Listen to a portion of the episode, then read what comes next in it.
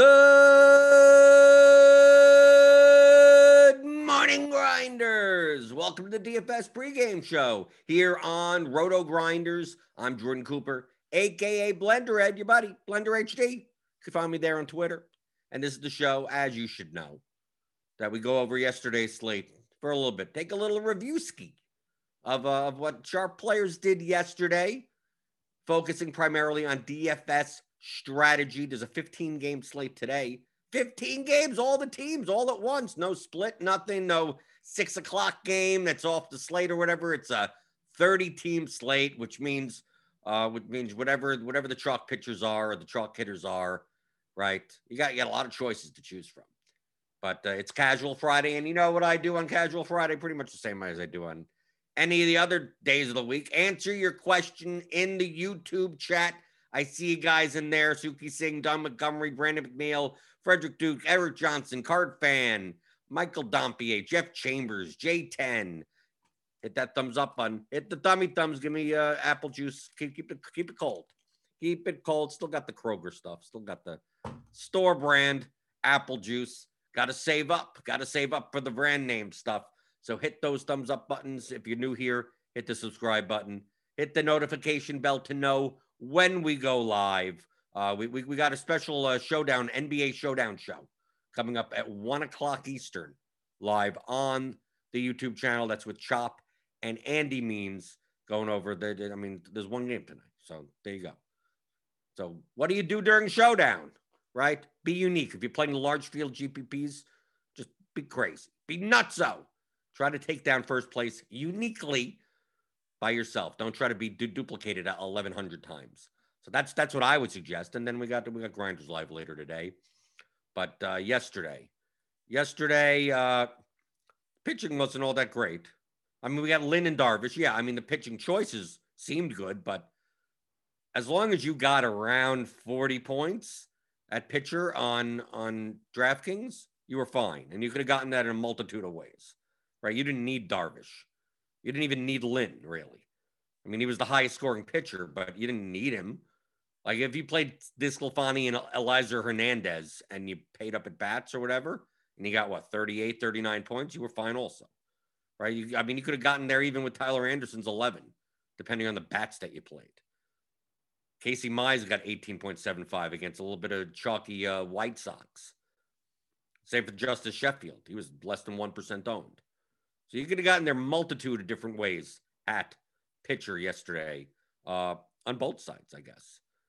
But we see here, I mean, sharper players. I mean, the pitch, pitching is going to be condensed usually. We see Moore went over SP2 on Tyler Anderson. I think came in under projected owned. 15.6 on DraftKings. I think it was projected for like 20 to 25. Uh, I thought that was a deal, right? I mean, I played on I played on FanDuel. I didn't play that much Anderson on FanDuel because you almost don't need to, right? I think I had him in like four lineups. I played primarily Lynn and Darvish. Uh, a little bit of Wainwright on, on FanDuel, but I mean that didn't really get there either. Uh, but I don't think p- pitching didn't really make the slate yesterday. It was really it was really about you know getting getting the, the truthfully it's about getting the right one offs less so than the stack. Right yesterday, uh, the Brewers were chalk. Uh, they had the highest team total and they were pretty underpriced. So you have Yelich here, 21%, Wong, 17, Vogelbach, 17, Avi Garcia, 14. Uh, then it looks like the Royals were number two, right? Because we have Ketel Marte up here, but I don't see where where the other, well, the Diamondbacks, I guess so. 12, 12 here, Ahmed 11, Escobar 11. So they they were they were towards the top. Uh, but we got some Royals: Perez, Merrifield. I'm assuming Soler, uh, Dozier. Yeah. So that on, on on DraftKings, that was that was the. I mean, it's very similar on FanDuel as well. And you could see many of the sharper players just went under on Milwaukee, right? But it wasn't like super duper chalk. It was for an eight game slate, having you know the highest team total team not being much more than 20% owned, no hitter being more than 20% owned, is not like overwhelmingly chalky. When you get down into the single digits pretty quickly here, you see most sharper players, you know, If there's gonna if there's gonna be chalk bats, they're gonna be under on them for the most part. For the most part, you can see here, J.P. Crawford at shortstop. See, I yesterday my top my top stacks in exposure on FanDuel was Seattle, Arizona, and who else? Who else did I? And Kansas City, and a little bit of Milwaukee. I still play. I still played. You know, some of the chalk. It was primarily Seattle, Seattle, and Arizona. Arizona was still was a little, little more owned than I thought on on FanDuel.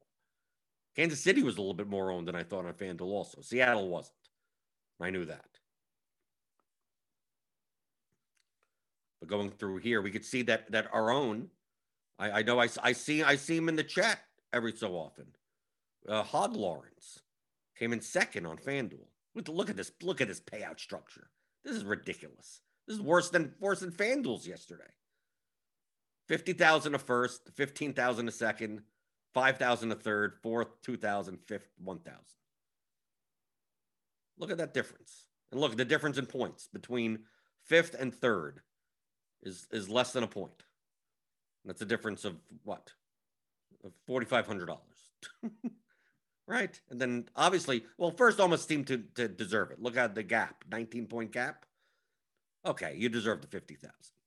But Hog Lawrence here had a five man Seattle, two Milwaukee, the two home runs for Milwaukee, and uh, Salvador Perez's double dong. And there you go. And obviously, Fraley, I mean, he was kind of the key. You didn't need Walton, you didn't need anyone at second base. But there you go. Not that not that complicated. Five, two, one, right? Darvish Lynn, you're done, right? Take a look at like ENJ 300 underneath. Here's a five man San Francisco stack. Darvish Lynn. You got Perez's double dong, Donaldson's double dong, and Avi's home run.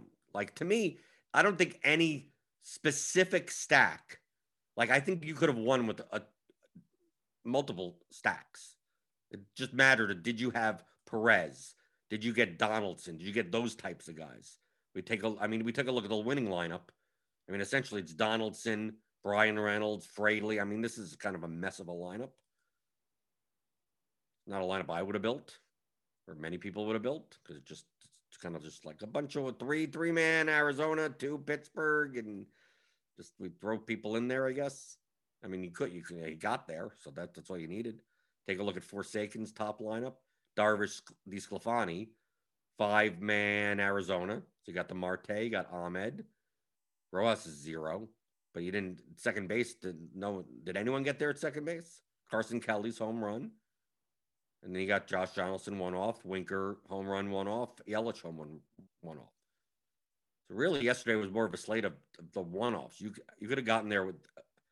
I mean, we go just through like Hog and Seattle stack, San Francisco stack, Here's uh kind of it's uh, it's three three. It's uh okay, that's kind of a mess.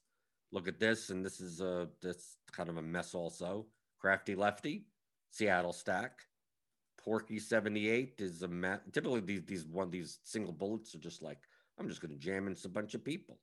Well, this is kind of a three three. Okay, something, something there. Right. Get the same uh, same thing, same thing a couple of times. It's like the same lineup, but three different people It's a little shady, I guess. Three different usernames, same exact lineup, one entry. Huh. Uh, just to Joe, whatever. Here's a here's Minnesota four man with two Seattle two, so it's a four two two. Okay. Maswar over here, Seattle five man. Fire Dog, Minnesota five man. Awesemo. Awesemo, who's I guess he's running non non correlated lineups. He's been he's been experimenting with some stuff. So he has two Arizona. He just a, yeah, just a mess. But if you see if you if you if you take a look at his uh, his lineups, like he's still playing stat. I mean, he still has plenty of lineups that are stacks, but he, he plays sometimes some of these lineups where it's just like I'm just trying to get as many home runs as possible. I'm not sure if that's I'm not I'm not sure if that's that's optimal. That's game theory optimal. I know he's been experimenting with that type of stuff. Uh, Seattle, Seattle five man here, RBX Giants five man. So you could have gotten there with a couple of stacks. Just a matter of do you do you have one of the double? Do you have a double dong somewhere? Do you have Perez? Do you have Donaldson? Do you have enough home runs? Do you have Yelich and Garcia? Do you have, you know, whatever? Do you have Carson Kelly catcher? If not Perez. And at least, and you have two pitchers that put up close to 40 points? You could have gotten there. That's why I take a look. I look at like, okay, I was high on Seattle, so I'm looking for Seattle guys. Kyle Seager. But look, I, I pulled up what one, two, three, four, five, six, seven, eight, nine, ten, whatever. Sharp players, right? That came in towards the top or whatever. Over, over on Seattle. JP Crawford, over.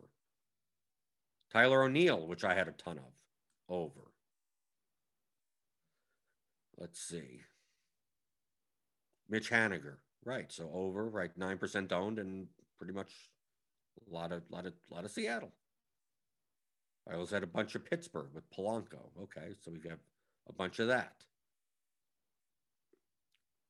Look through down, look down here, right? Kelenic, Starling Marte for the Mariners. Well, looks like Ending played a bunch of Marin, uh, a bunch of Marlins. Marlins would have been a much better play if Tyler Anderson was more owned. If he was owned as projected, they would they would have they would have projected they would have been better. But this is what I look for. This is what I do in the morning. This is what you should be doing in the morning. Look through results DB. Download some CSVs if you want. You do it yourself. Throw it in Excel. Do whatever you want with it.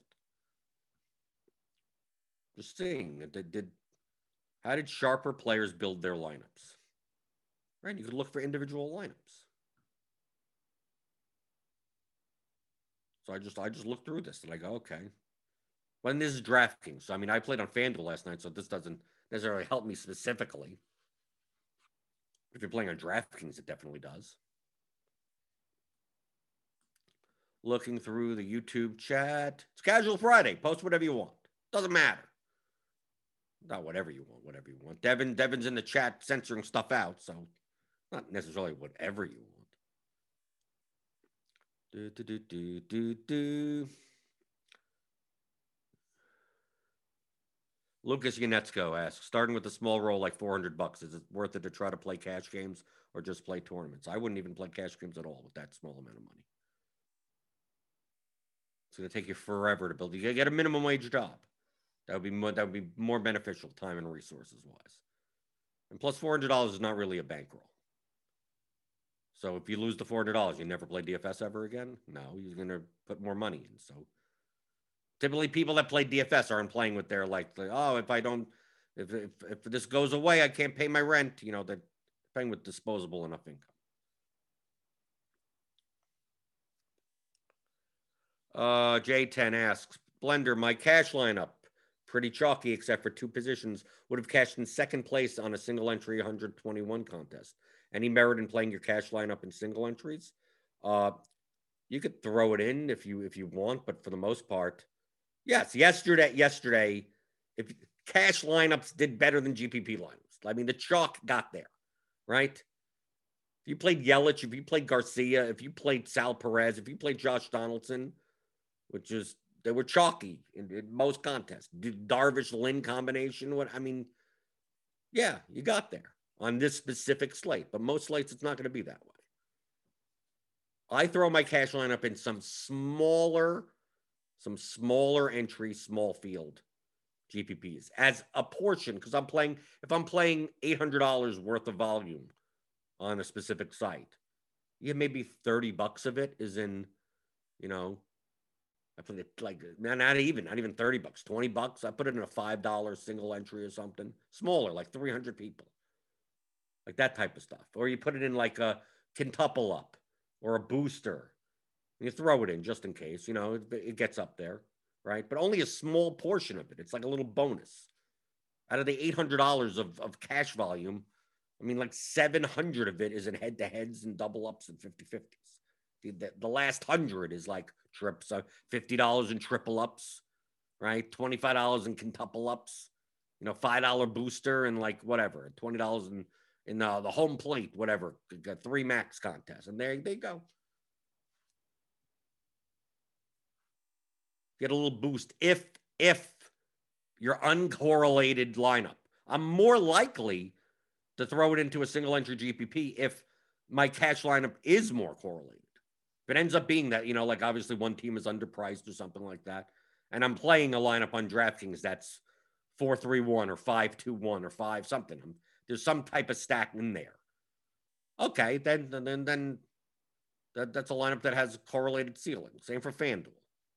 Right? If I end up with four guys from the same team or something in my cash lineup, okay, then then that, then then I'm more likely. It's still a chalk ass lineup that has no leverage, a little limited leverage, but whatever. And also other people, if you're playing like uh, projected optimals, I mean, a lot of times you're tied anyway.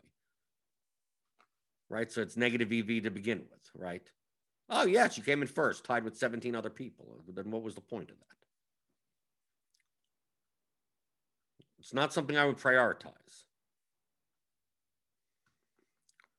Du, du, du, Let's see.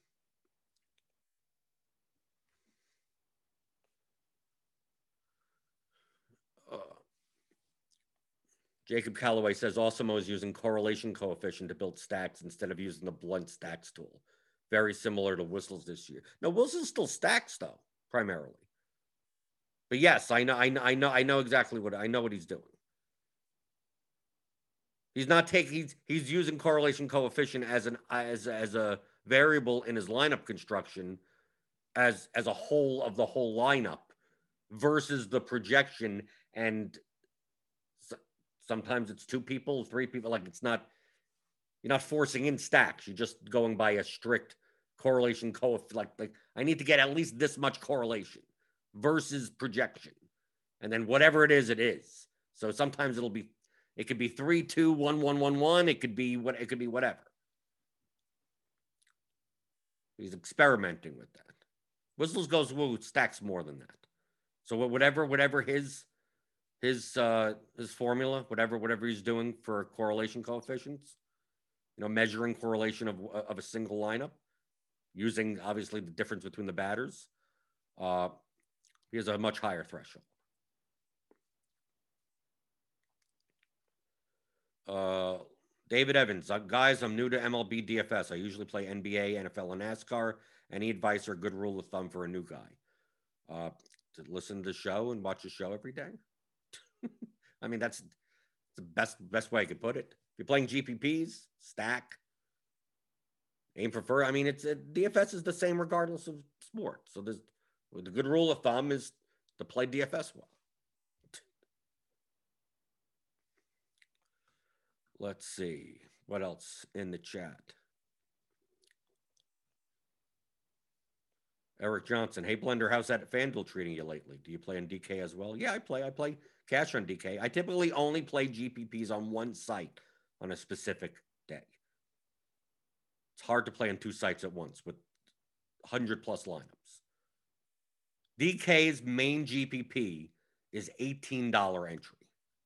Okay. So for me to play 100 lineups, that's $1,800. The payout structure is a little bit better, but not much better than FanDuel's. Like Fan FanDuel sucks. DK sucks, but just slightly less. Yesterday was horrible. You know, 50, 15, 10, but that's that was horrible. But normally it's like 50, 25, 15, 10. I mean, it's still it's still still ridiculous. But on FanDuel, their main GPP is is a larger contest, but a, a lower entry fee. So it's five dollars and fifty five cents an entry. So I could play 150 entries for 832.50, right? Versus playing if I was to play $832 worth of volume on GPP entries on DraftKings, that would be 46 lineups, which I could do, which that's what I would do. I would be playing 50 lineups. I would play 50 or 60 lineups on DraftKings versus playing 150 on FanDuel. Yes, and yes, it's a smaller field. So the large field is still small, you know, 18,000 18, entries instead of like 28,000 and whatever it is. And obviously, a smaller, you know, FanDuel, it's like 25 or 30K to first. And DraftKings, it's 50K to first. But I care more about, I'm going to come in the top 10. I'm just aiming for the top 10. Whatever happens, happens. So I choose on on on the normal slates where it's an, where it looks like that on DraftKings, I just I play on FanDuel. But then DraftKings also has sometimes it goes down to twelve dollars or eight dollars, right? Sometimes the payout is flatter. I don't mind eighteen bucks an entry if if the payout structure at the top is flatter. So then I'll play on DraftKings that day. If any, if anything, I, I will play DraftKings more for the single entry and three max type of contests. Like I think they're they're better than the FanDuel ones from a from a payout structure. But like the 121, the single entry battery, whatever they call it, like that's a flatter payout structure. Or even like the $66 multi-entry was flatter. The hundred dollars single entry. The, the single entry stuff is is I, I like the payout structures on DraftKings better. So if anything, I'll play Matt, you know, MME 150 entries on FanDuel and then build like three single entry, you know, GPP lineups on DraftKings. Do something like that. That's primarily because of risk aversion because of the payout structure. Uh, let's see. Doug Montgomery, such a huge slate. I play mostly FanDuel, single entries and three to 100. Is 4 4 the way to go with huge slates such as this? How does the slate need to be the start go for? What okay, whatever this question is, you're not you're not thinking of DFS properly. Okay. Every lineup is independent. Okay. Okay. That I, you so someone here is new, right? They wanted tips or whatever. You have to stop thinking of these types of questions. Any question that that has an exact answer is a is a it's, it's a bad question. A four four with, let's say on today's slate. I'm making this up. Okay, I've not looked at the slate. I'm just pulling teams out just to show you an example. Okay, let's go to the starting lineups page. Just whatever. Let's pick two teams. Doesn't matter what they are. The Twins and the Rockies. Okay. Build a 4 4 lineup with the Twins and the Rockies. Build a 4 3 1 lineup with the Twins and the Rockies. Build a 4 2 2 lineup with the Twins and the Rockies. Build a 3 3 1 1 lineup with the Twins and the Rockies. Build a 3 2 1. Keep on going. You build whatever constructions you want. The ownership and the projection of those lineups and the obviously the correlation effects of each lineup will be different. Okay? So you have to treat them independently of one another. So while a 4 4 may make more sense in one way, it may not make sense in another way. There may be a be- there may be a better 4 2 2 lineup you could play than a 4 4 lineup you could play, right? Depends on what pitcher is up there. So you can't think in terms of, well, no, this is the construction and I just have to fit everything in, within there. I'm going to play 4 3 1 and then play this guy as a one off. It's like, well, have you thought about playing just not a four man stack of that team? About a three? What is that? Was that owners instead of playing the fourth guy in the stack, instead of playing Starlin Castro at second base in your national stack, you're you're you're playing a high price. You're playing Jose Altuve or whatever, and that makes that makes the lineup project better. And Altuve is low owned, but you lose the correlation of yeah, but you you lost the correlation between the other three guys in your lineup, but you raised your projection and you lowered your ownership. So, yes, the correlation is less, but you made that up with projection and leverage. Remember, there are three levers to DFS projection, lever one, correlation, lever two. And if I had a third hand, be leverage, ownership. Correlation is when one thing happens, another thing happens. It increases the variance of your lineup and projection is you know the median whatever whatever you know all the variables that goes into the sport then you're like okay if we played this laid out a million times this is what these are the range of outcomes that would happen. So you want higher versions of it obviously better hitters at, at lower prices. So if you go high uh, in cash games you're pretty much going you're taking the projection lever and you're just jamming it. Just like i don't care about correlation care about le- nothing. Just give me the top projected line right? Or one of the top projected. Differences of point something points probably doesn't matter that much. But give me the top. You know, I don't care about anything else because you don't have to come in first in double ups, right? You're just trying to get over the line. And then once you get into progressive payout tournaments, then you're looking to increase your variance. You're looking to get up there. How do I get to first place? Well, you can't just go all projection because then you're going to be playing the chalkiest lineup probably possible. So you're not going to get any correlation and any leverage. So it's like, okay, now I have to start lowering my projection and get and gaining correlation. But now I have no, and then you're playing the chalk stuff. So now you have no leverage. So it's like, well, I'm going to raise my leverage lever, right? And as you raise the correlation and leverage, your projection is going to start getting a little bit lower. In, in a perfect world, you'd love to get more leverage and play just a different guy with it and have the same projection. Typically, the field isn't that dumb, right? Oh, I'm going to play a higher projected guy that's lower owned. I mean, some I guess you, you can find try to find those situations. So when you take a look at a lineup, when you're structuring it, like you're talking about four four four three, those are all those are all part of the correlation lever, right? They're just notches on the lever, right? They have nothing to do with projection or leverage. You're just not what type of correlation. More four four would obviously be way more le- correlation than you know four three one. Then on five, we're talking about FanDuel. Then four two two, right? Then four two one one, right?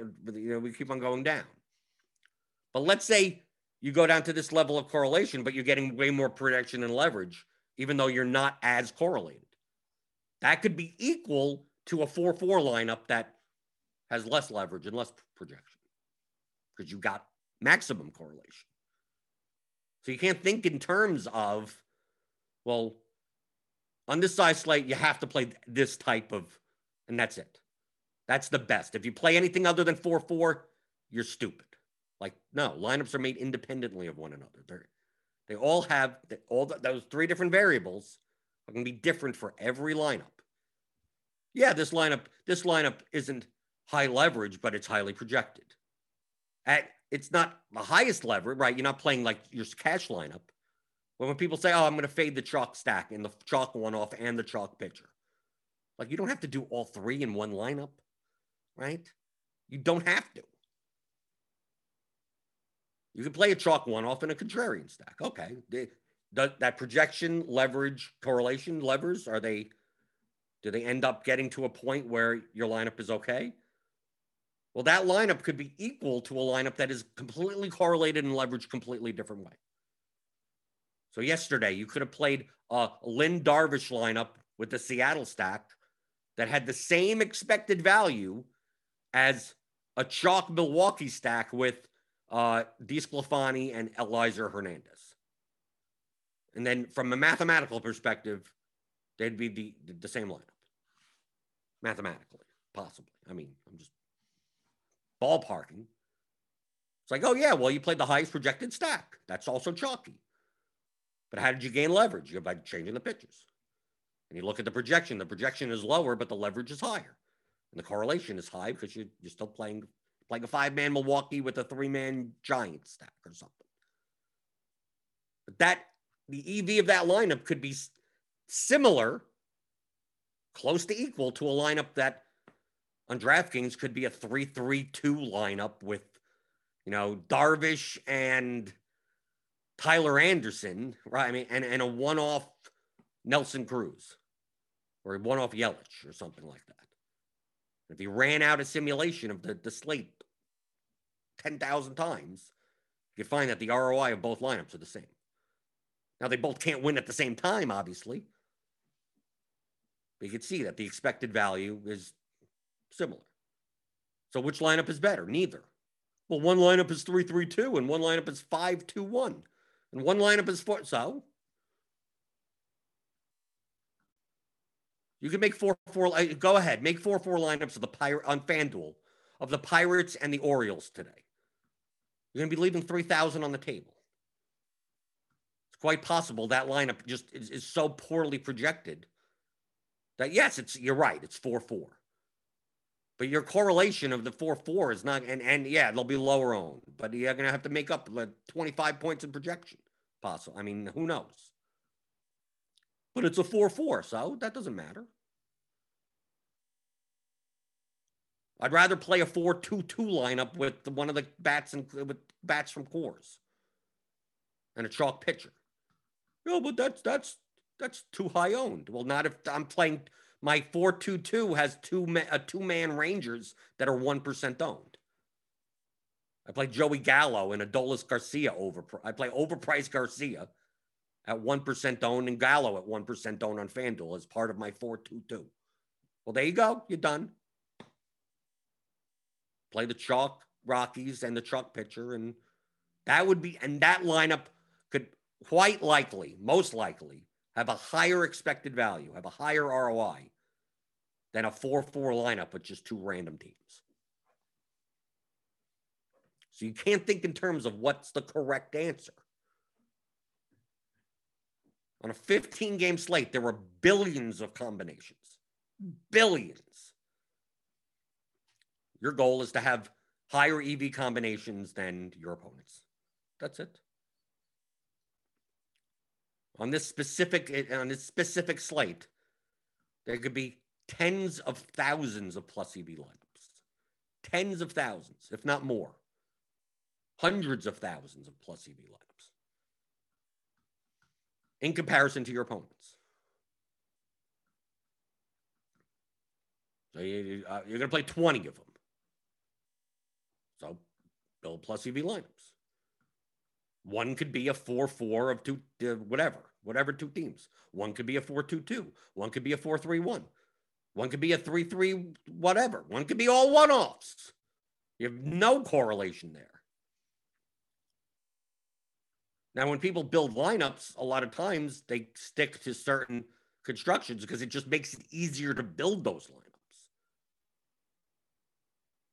I'm telling you from experience, it's hard on FanDuel to go and uh, it's hard on DraftKings. It's a little bit easier on FanDuel because uh, max you could stack is four, but it's hard on DraftKings to go. I'm going to play some five threes, some five one ones. I'm going to play play some four threes. I'm going to play some four. It, it's hard to build like that. I'm going to build, you know, six different type of constructions. You go here, we go to DraftKings MLB. Like if you're building 150 lineups, it's it's really tough to like I want I want all of these, I want this, I want that, I want some three threes. I mean, and then put percentages and hope that it comes out the way it should. It normally do- doesn't. You're trying to do way too much at once. If anything, you build. If anything, you build the five mans at once. You go, I want 40 lineups like this, and then you say, I want 40 lineups like that, and then you put them together, or whatever. It's very hard to do that all in one build. So a lot of sharp players just look, run a bunch of lineups through and see what combinations end up being there being more of. Like, yeah, I guess I get there's more, there's more five. I guess I can make a lot more five threes than I thought I could make. So I'm to make all five threes, or I'm to make all five X's, or I'm to make all four four threes. It's easier. It's just easier to build that way. Yes, there are potential lineups that are not in those that are. I'm building four three ones like on FanDuel. A lot of times, all 150 of my lineups are four three ones. All all of them. Not because I don't like four fours. I love four fours. Just hard to build them all at once. They're going to be four four lineups that I could build. And yes, I could do like, oh, I could play 20% of that and 80% of that. Sometimes I do do that. When I need to make sure that there are four four combinations that I do want. But if I see a predominant, the predominant amount of combinations that I want are four three, I just say screw it. Just give me all four three. It makes it so much easier to build 150 to have put everything in and set exposures and everything for for 150 lineups by doing only one construction type. Maybe it's four on a smaller slate. Maybe I'm like I'm just going to do all four two. Not because I chose that beforehand. I ran lineups and saw What tends to come together more often? How many more lineups is that compared to others? What types of stacks? Right? I'm going to play an expensive stack with a cheap stack. What ends up coming together more often? I see, oh, I see a lot of 5 3 Tigers because it needs a three man Tigers in order to give me the five man expensive stack. So I'm like, okay. So I'm going to play 5 3 lineups, I know I'm going to need some type of cheap team Tigers, Pirates, Marlins, something like that. But if I don't want to play those teams, then I can't build those lineups. So you have to you have to decide that beforehand. But it's not I'm not going off by like what's the what's the correct answer? There is no correct answer.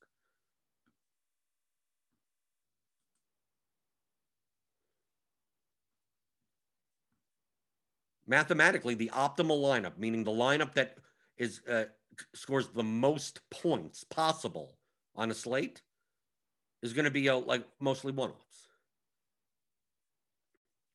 Now that optimal, you're not going to need that optimal lineup. You just have to beat the opponents in the in the GPP.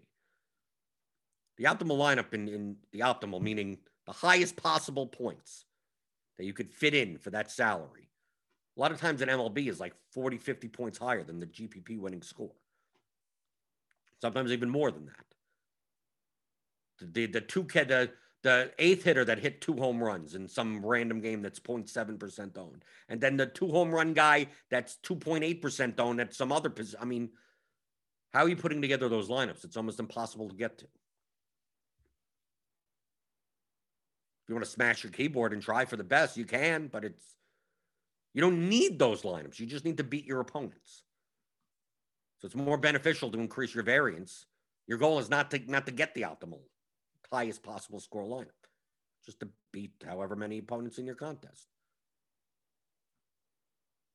It's easier to just increase your variance just linearly by stacking two teams, right? Those teams do well, most likely you'll get towards the top.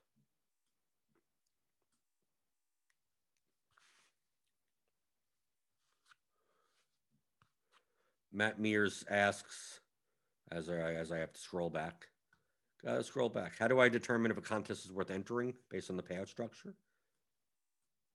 Well, it depends on what your risk tolerance is. I, I play professionally. I, I, I want, I want, I want, I maximize more for stability than for, you know, the most EV, right? If if if DraftKings ran winner take all contests, the, the sharper players would still be the best and most profitable. Just everyone would go broke in the time being in between in between the times that you win. You need bankroll sizes that are enormous to survive that. And because I focus more towards not maximizing the most amount of money that I could possibly win, no matter what the risk is, my risk tolerance level is much lower. Doesn't mean I built. I'm talking about from an from a contest selection standpoint, not and a volume standpoint, not a building the lineup standpoint. Once I'm in the contest, I build plenty of crazy lineups.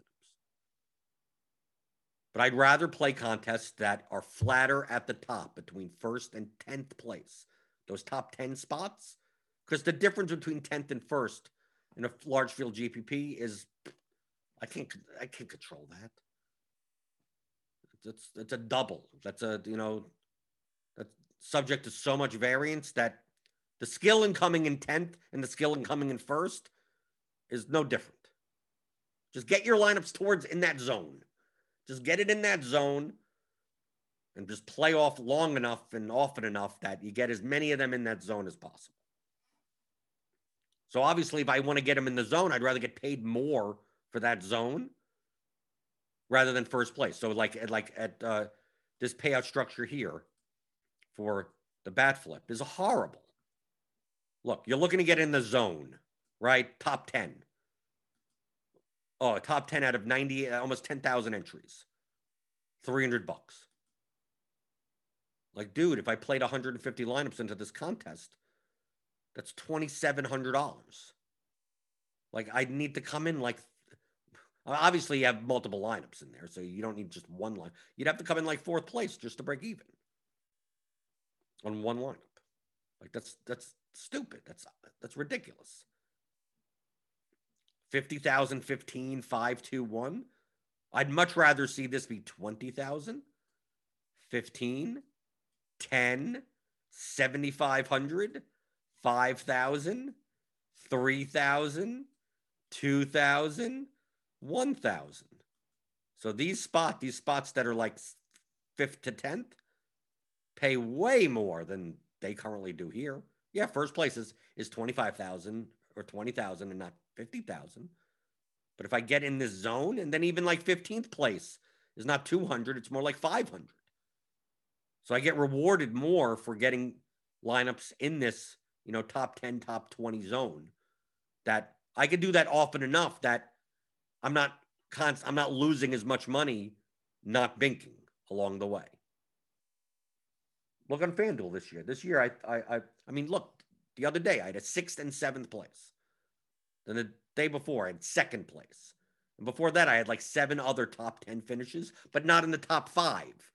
I had like eighth, 10th, ninth, sixth. And you look and it's like I'm, I'm like barely treading water in GPPs 10 plus top 10 finishes.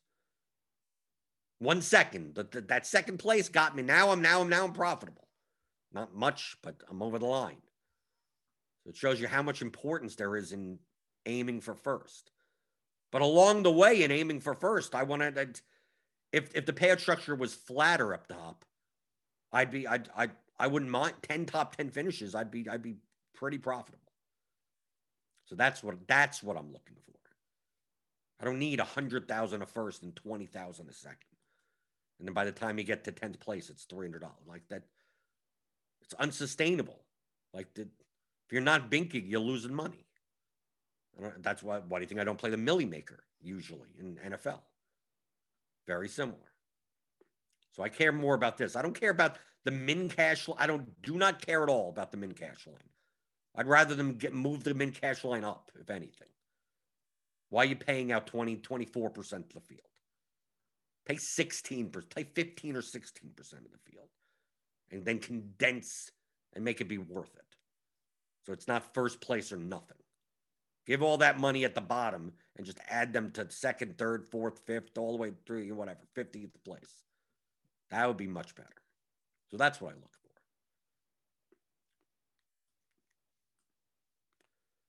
Do, do, do, Michael Dompier asked about last night. Beginning of the day, I heard people touting playing Canning and that Seattle was a poor stack. By lock, it seems like people moved to Seattle stacks. Was Seattle overowned? No, they weren't overowned. They were definitely not overowned on FanDuel. They were like 5% on FanDuel. They were a little bit higher owned on DraftKings, I guess, than, than what were projected. But I don't know. I was I was playing primarily on FanDuel.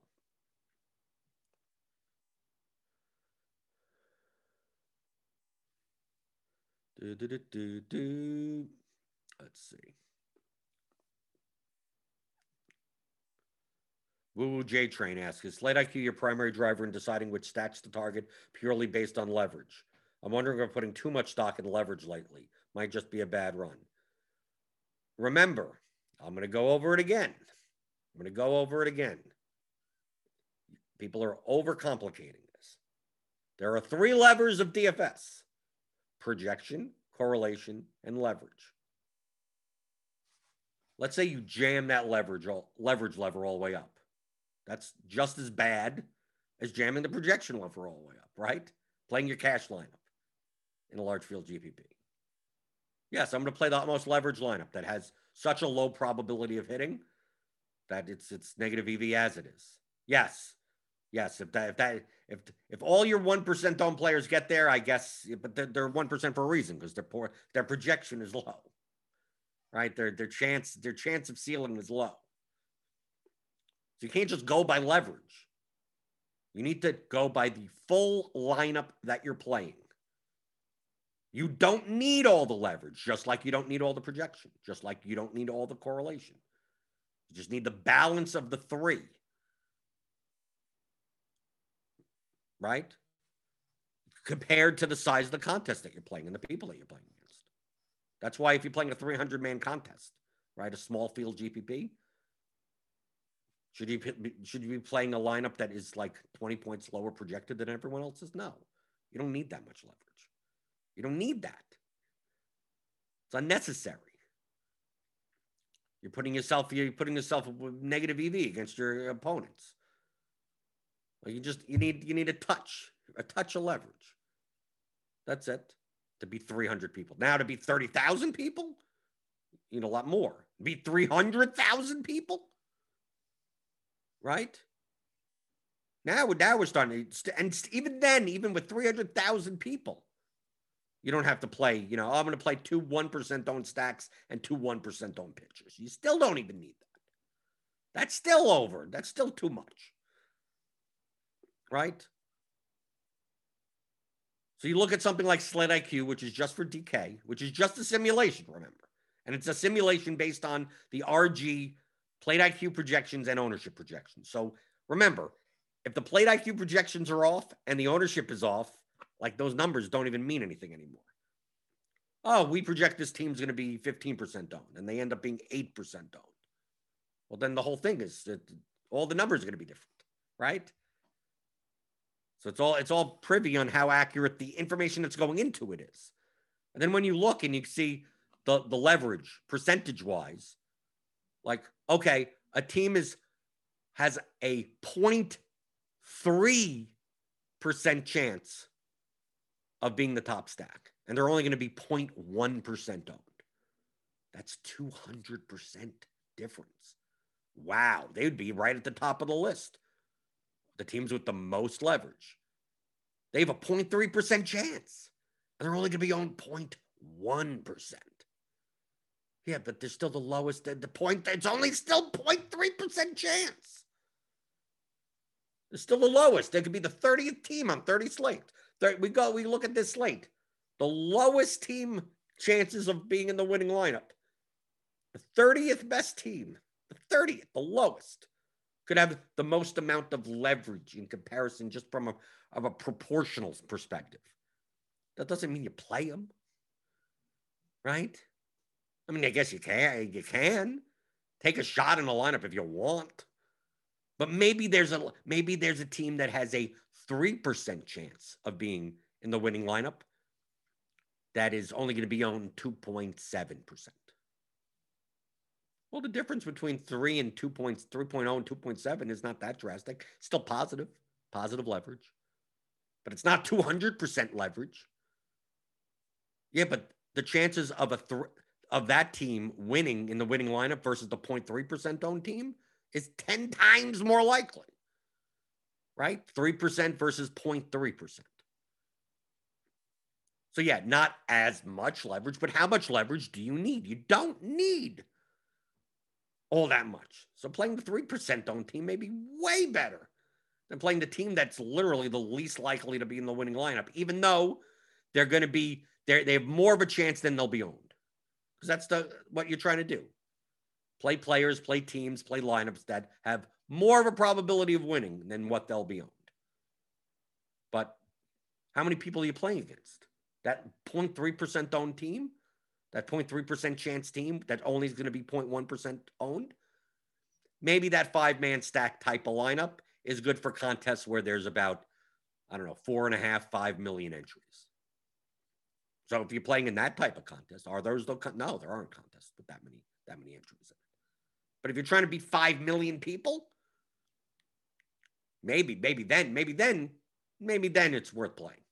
Maybe then it's worth playing. We don't have contests of that size. You can find perfectly fine stacks and lineups to play that don't have five man of the worst of a 2.5 total team that have almost no shot at being the winning lineup. Yes, every once in a while that team will come in. Once every God knows how many. If you simulated it out, one every 10,000 slates, who knows? But it may be the best, best leverage from a proportionals perspective right? 0.3 versus 0.1. Does that mean that you play him? No. And there may be a team, let's say, that has a 15% chance of being in the winning lineup. That's going to be owned at uh, at 18%. Oh my God, that's negative. Oh, it's negative. Oh, I can't play that team. The chances of it being in the winning lineup are actually less than what they're going to be owned. You still could play that team. They have a 15% chance versus let's take a look at the 3% owned team, right? The three the team that's 3% and only owned at 2.7% versus the team that's 15% chance to win and owned at 18%. Well, the team that team with the negative leverage, uh-oh, has a five time more like, likely chance of being in the winning lineup. but they're going to be owned a little bit, a little bit over owned.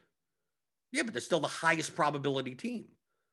So it's perfectly fine to play that team because they're a high probability team. You just know that because they're going to be a little overowned, that the two pitchers and the other three batters in your lineup get your leverage there. Right? So get your leverage there. So now you're going to probably have to play a, a, a, a contrarian SP2. Or you sh- you're not going to play the chalky Juan Soto one off or whatever it is on the day in that lineup.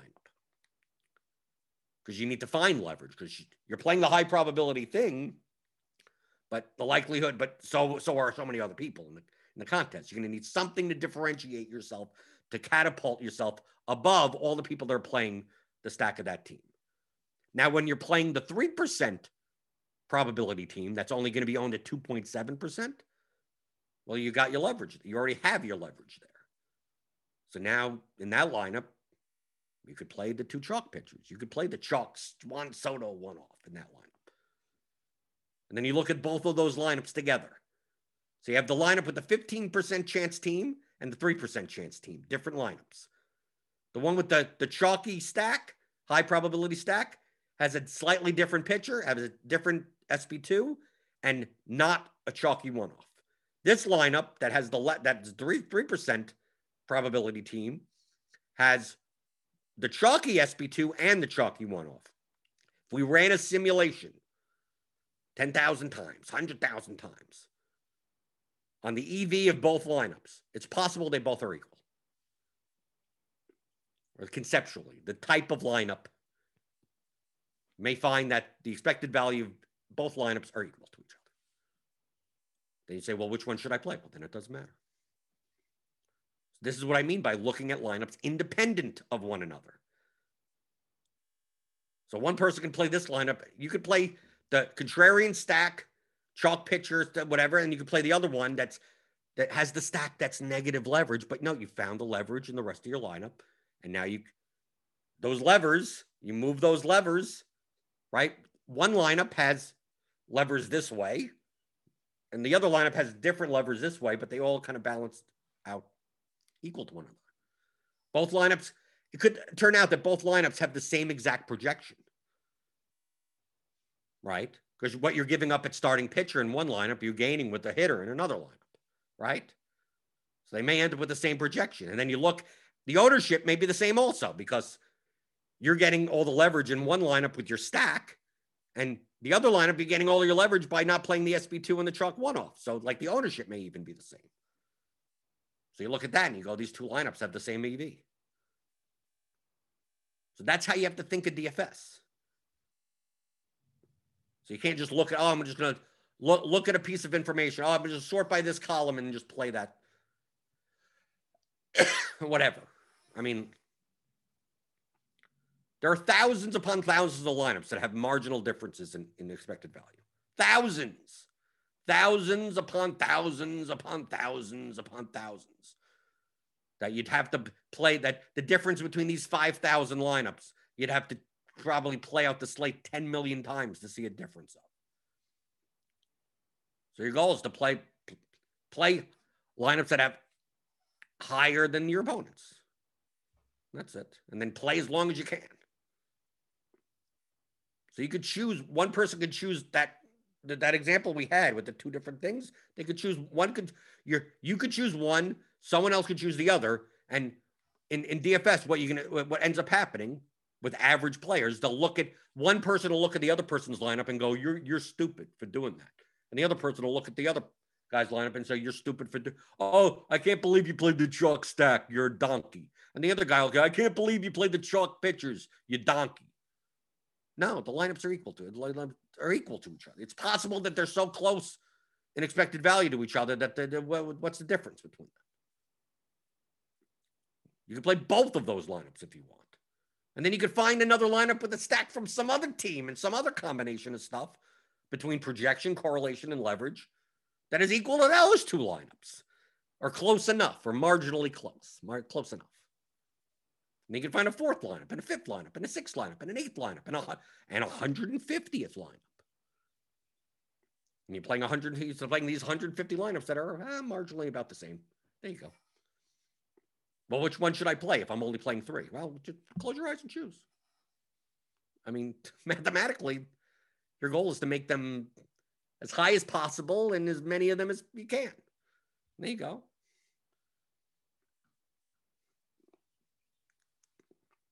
Jacob Calloway says, Blender, I appreciate you really improving my DFS play. I, I've been three times so far this year. Oh, that's nice. Now, if you could stop teaching everyone else, I'd really appreciate it. but most people don't understand it. That's why I do this. If you've been watching, if you've been watching the show since January, the reboot of this show. So I did it a little bit last year, but then COVID hit and everything. I know everything goes awry. I've been doing the show every every Monday through Friday, 10 o'clock, uh, 11 o'clock Eastern. Of course, it gets preempted sometimes by Grinders Live or whatever. You could listen, you could start from Jan- with NBA in January. Uh, if you watch the show often enough, I'm saying it's like it's like I'm on a it's a broken record. Saying the same thing most of the time.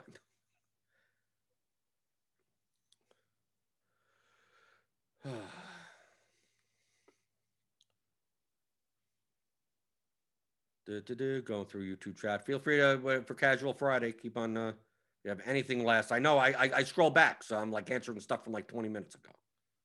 So I'm looking through.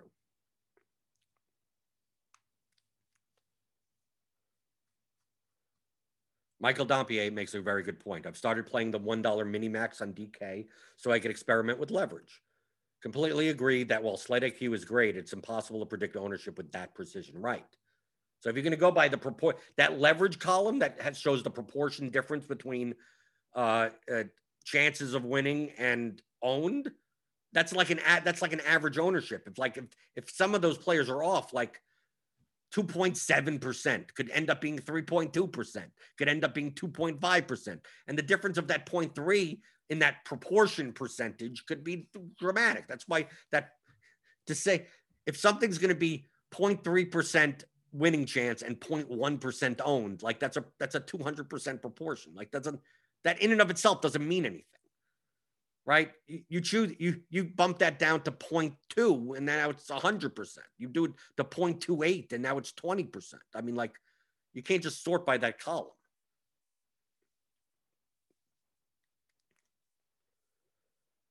Let's see.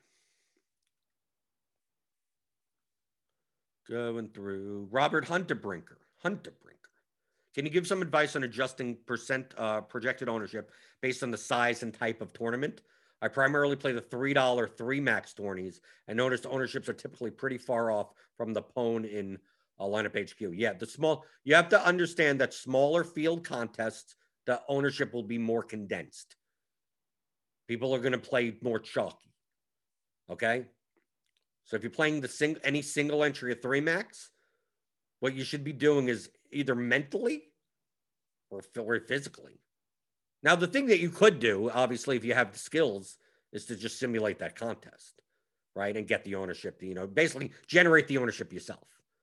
Uh, but if you if you can't do that, just mentally like bump up, like whatever the starting pitchers are, they're going to be chalkier. If it says if if our projected ownership on RG is for the large field contests. Is for whatever the main GPP is on DraftKings or FanDuel. That's that's what it's for. So if we we like yesterday, like we could even show, like I'll even show you right here. Go a little long today. I don't care. Right? Make Devin work, not have a break between shows. No, uh, we'll be we'll be we'll be done soon. Uh, so let, let me go to results DB. You could see this. You could see this every day. You go to this, this ownership tab. Okay. So we're gonna go the bat flip, so that that's the main GPP, right? And then we go to the, the, the like the 121 battery, right? Isn't isn't that the single entry? Let's go to the single entry. What is it? 40k battery? Is that what it is? Okay. 40k battery. Okay, this is single entry. Is there a three max that I could throw in? Does it say three max? Three entry max. 35K warning track. Is that good? Let's go by that. Okay. So we could see here, let take a look at the pictures, for instance. This is for yesterday. Let me put the bat flip at the back end. Okay. So we could see here that Lance Lynn and Yu Darvish were more owned in the three max and the single entry than they were in the bat flip. So 64, 57. This is like 70, 78, 76, 72, right? Tyler Anderson was much more less owned in single entry. Let's, let's get rid of the three max, make it easier to look at. So here's the ownership differences on the pitchers. Let's do all the batters. Okay, so look, the chalk is chalkier. Yelich was 33.7% owned in single entry, 21% owned in large field. Ketel Marte, Kolten Wong, basically the Milwaukee and Arizona and even the Royals were look look how significantly more owned. Look at the pitchers, significantly more owned in single entry. So if you're going by like oh 21% don't know, he's going to be way higher. So the chalk gets chalkier, but that also means that the contrarian stuff is even more contrarian. Take a look down here. If you play like the Mariners, for instance, right? Because I like the Mariners yesterday. Kyle Seager. In the bat flip, in the large field GPP, he was 11% owned, only 4.9 in the single entry. Take a look at Crawford. Crawford. Actually, he was a sharper play. So yeah, he was a, he was a one-off in single entry. He was a cash play. Uh, let's look at uh, Ty France. Look, half is owned in single entry. Well, he has to be because all the higher projected plays, the Milwaukee guys, the Arizona guys, the Kansas City guys, are even more owned. So if they're owned, more owned, that ownership has to come out of somewhere. So that's what you should be thinking of when you when you when you look at the percent owned. If you're playing single entry stuff and three max stuff and smaller field stuff, you have to you have to bump up. You know, today the Coors Oakland, right? In Coors and and Blake Snell and Scherzer, they're going to be more owned in single entry. So you could, oh, Oakland, Oakland is only 18. Could it be Oakland may be a 12% aggregate owned, average owned in large field. They may be 18 to 20% in single entry. And at that point, maybe you shouldn't be playing them at all at single entry. Then you look at a team that that is going to be 5% owned in large field. They may end up being 2% owned in single entry. Maybe take a shot on them. That's all you have to do for, for ownership for the smaller field stuff. Understand the higher projected players and lineups are going to be are going to be more owned because people don't need as much leverage, right? So people tend to, you know, I'm not going to play the top stack, but I'll play the third highest stack. So like all of them get high owned. Uh, let's see. Anything else? Devin's answering questions in the chat. Do, do, do, do, do. Eric Johnson says casual Friday pants optional. I don't have pants on. I got pajamas on. I got pajamas. I don't go anywhere. I can have some pajamas on. Pajamas, apple juice, right? I'm like a six year old, right? uh,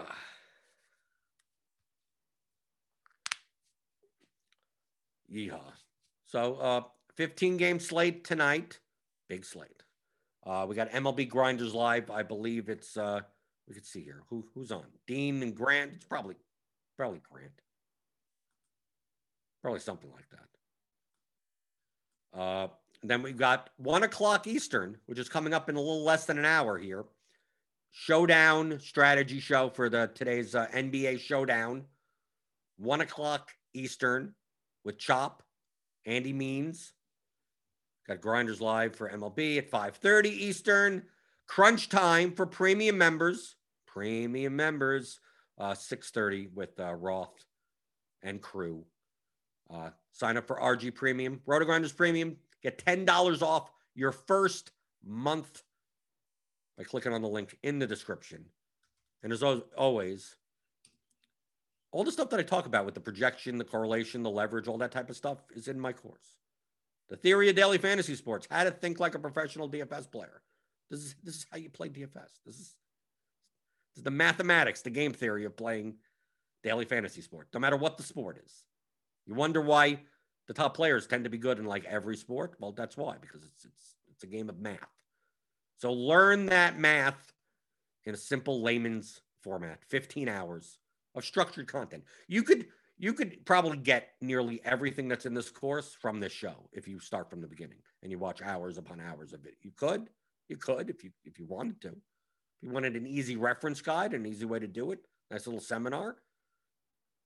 Right? You got game objectives, player selection, expected value, leverage, correlation, construction, risk management, exploits, psychology, all this type of stuff in 15 hours. And people listen to it multiple times.